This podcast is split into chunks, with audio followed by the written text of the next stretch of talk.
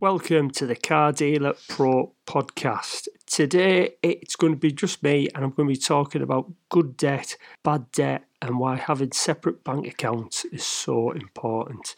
Uh, on a podcast a few weeks ago with John, we were on about good debt, bad debt, and this is something that I wish that I understood 20 years ago. And if I did, I'm sure I would have a lot more money now because the majority of people are brought up on the assumption that debt is bad.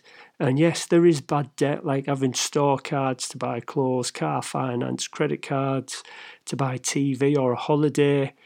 These are examples of bad debt that are going to go down in value as soon as you've bought them. So if you've bought a TV on a credit card, as soon as you bought it, the value of that TV has decreased. It's it's halved as soon as you've bought it, probably. Good debt is when you're taking on debt but somebody else is paying for that debt, not you. So, examples of good debt is buying a house to rent out, buying a car with good margin in it. So, if you buy a car for £1,000 with a credit card and then a customer buys it for £2,000, the margin in that car is going to cover the interest rate and you've made a profit.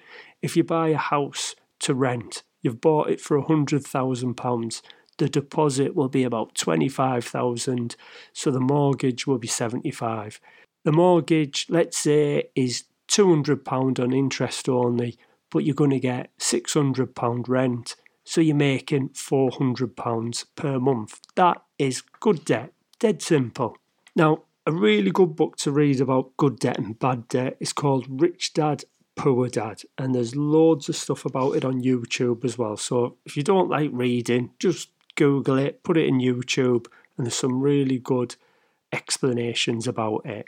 A few episodes ago, we were speaking to Nick, and he was he mentioned that if he was starting out again, he wishes he would have took on credit cards to get started, and he would have been able to go full time quicker and build his stock quicker. Now, I'm not saying for you to go out there and buy every car on credit card. You are going to need some money in reserve. You need to be vigilant, and you need to know where every pound is going. So, a great book to read and again, I wish that I'd read this years ago, is a book called Profit First by Mike Michalowicz. And again, it's on YouTube as well. If you can't be bothered reading it, just Google it. So I'm now going to explain the Profit First method that I wish I'd used in the early days, and I'm assuming that I'm taking on some good debt as well. So I've tried to customize this for a car dealer in the simplest way, and all the figures I've rounded up to make them simple. And if this is going to give you a headache when you listen to it and you, you don't know what I'm on about, just message me on Facebook and I'll send you the notes across. And it, it might make more sense on paper, or hopefully, just listen to this is going to give you the gist of, of how it works. So basically, you need to set up four bank accounts. Yes, four bank accounts that your investment money comes in and out of. So let's say you've got a business bank account. Most people, and like me, what I've used for years is I just had one account with the money coming in and out. And that is the mistake that I've made because, like I've said before, I'd buy a car for a grand, I'd sell it for two, and then I'd go out and buy a car for 2,200. And all the profit that was in that car is just gone. Yes, it's getting reinvested in another car, but ideally, you need to know where your profit is going. So let's assume you've got your normal business account. We're going to need to set up an extra three accounts. So you've got your normal business account and three below that. So you've got four accounts. So in my account, I've got account number one, which is the normal business accounts, and I call them overheads. So everything that needs paying for comes out of this account cars, repairs, advertising, etc.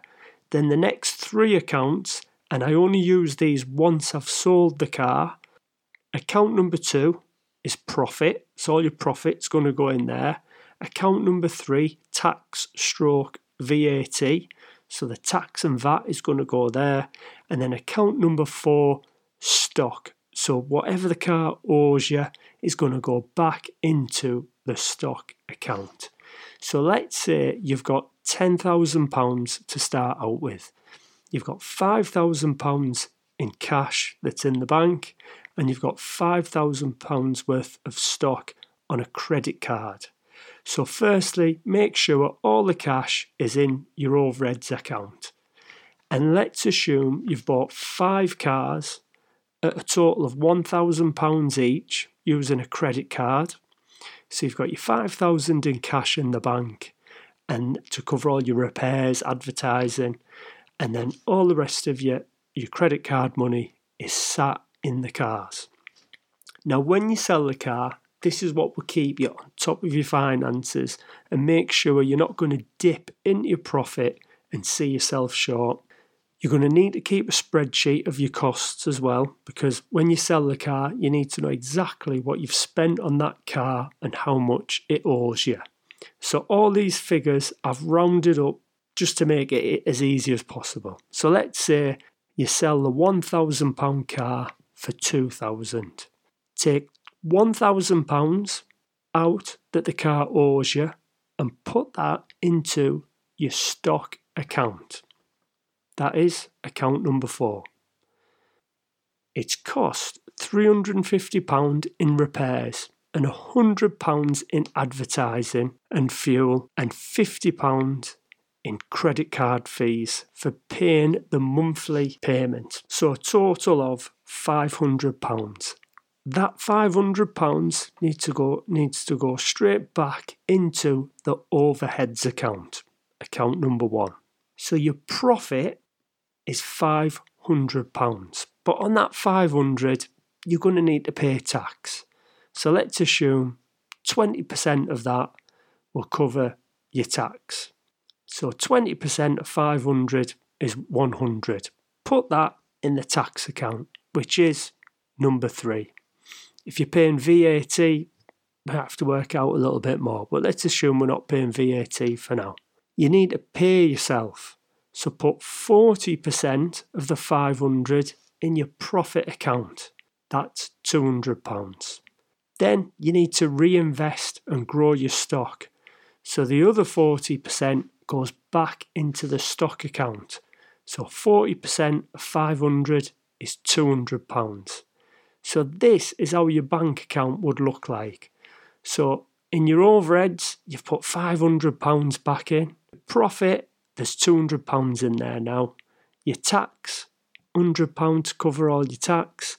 And your stock account has now got £1,200. So you know you can reinvest £1,200 into another car instead of taking the full amount what you've sold the car for and spending too much. So the great way about doing it this way is you know exactly where your money is. You know you've got enough money to cover the overheads and the tax, and you know exactly how much you can spend on your next car. So doing it this way is going to keep you really disciplined. It's going to make you more patient and it's going to help you grow slowly and surely. And you're going to have no horrible big surprises like a big tax bill or getting behind on your good debt. And another thing, if this is all too much for you, like I say, just just message me on Facebook. And if you're not great at maths, just get a bookkeeper. For what they cost, they're worth their weight in gold. Get Xero QuickBooks set up and it will make your life so much easier. Because if you don't know your numbers, you don't know your business. So hopefully this hasn't give you too much of a headache and if you want, like I said, all of today's podcast notes, just message me on Facebook and I will email them over to you. Thanks for listening. Like us on Facebook and subscribe to us on Apple Podcasts. Thank you.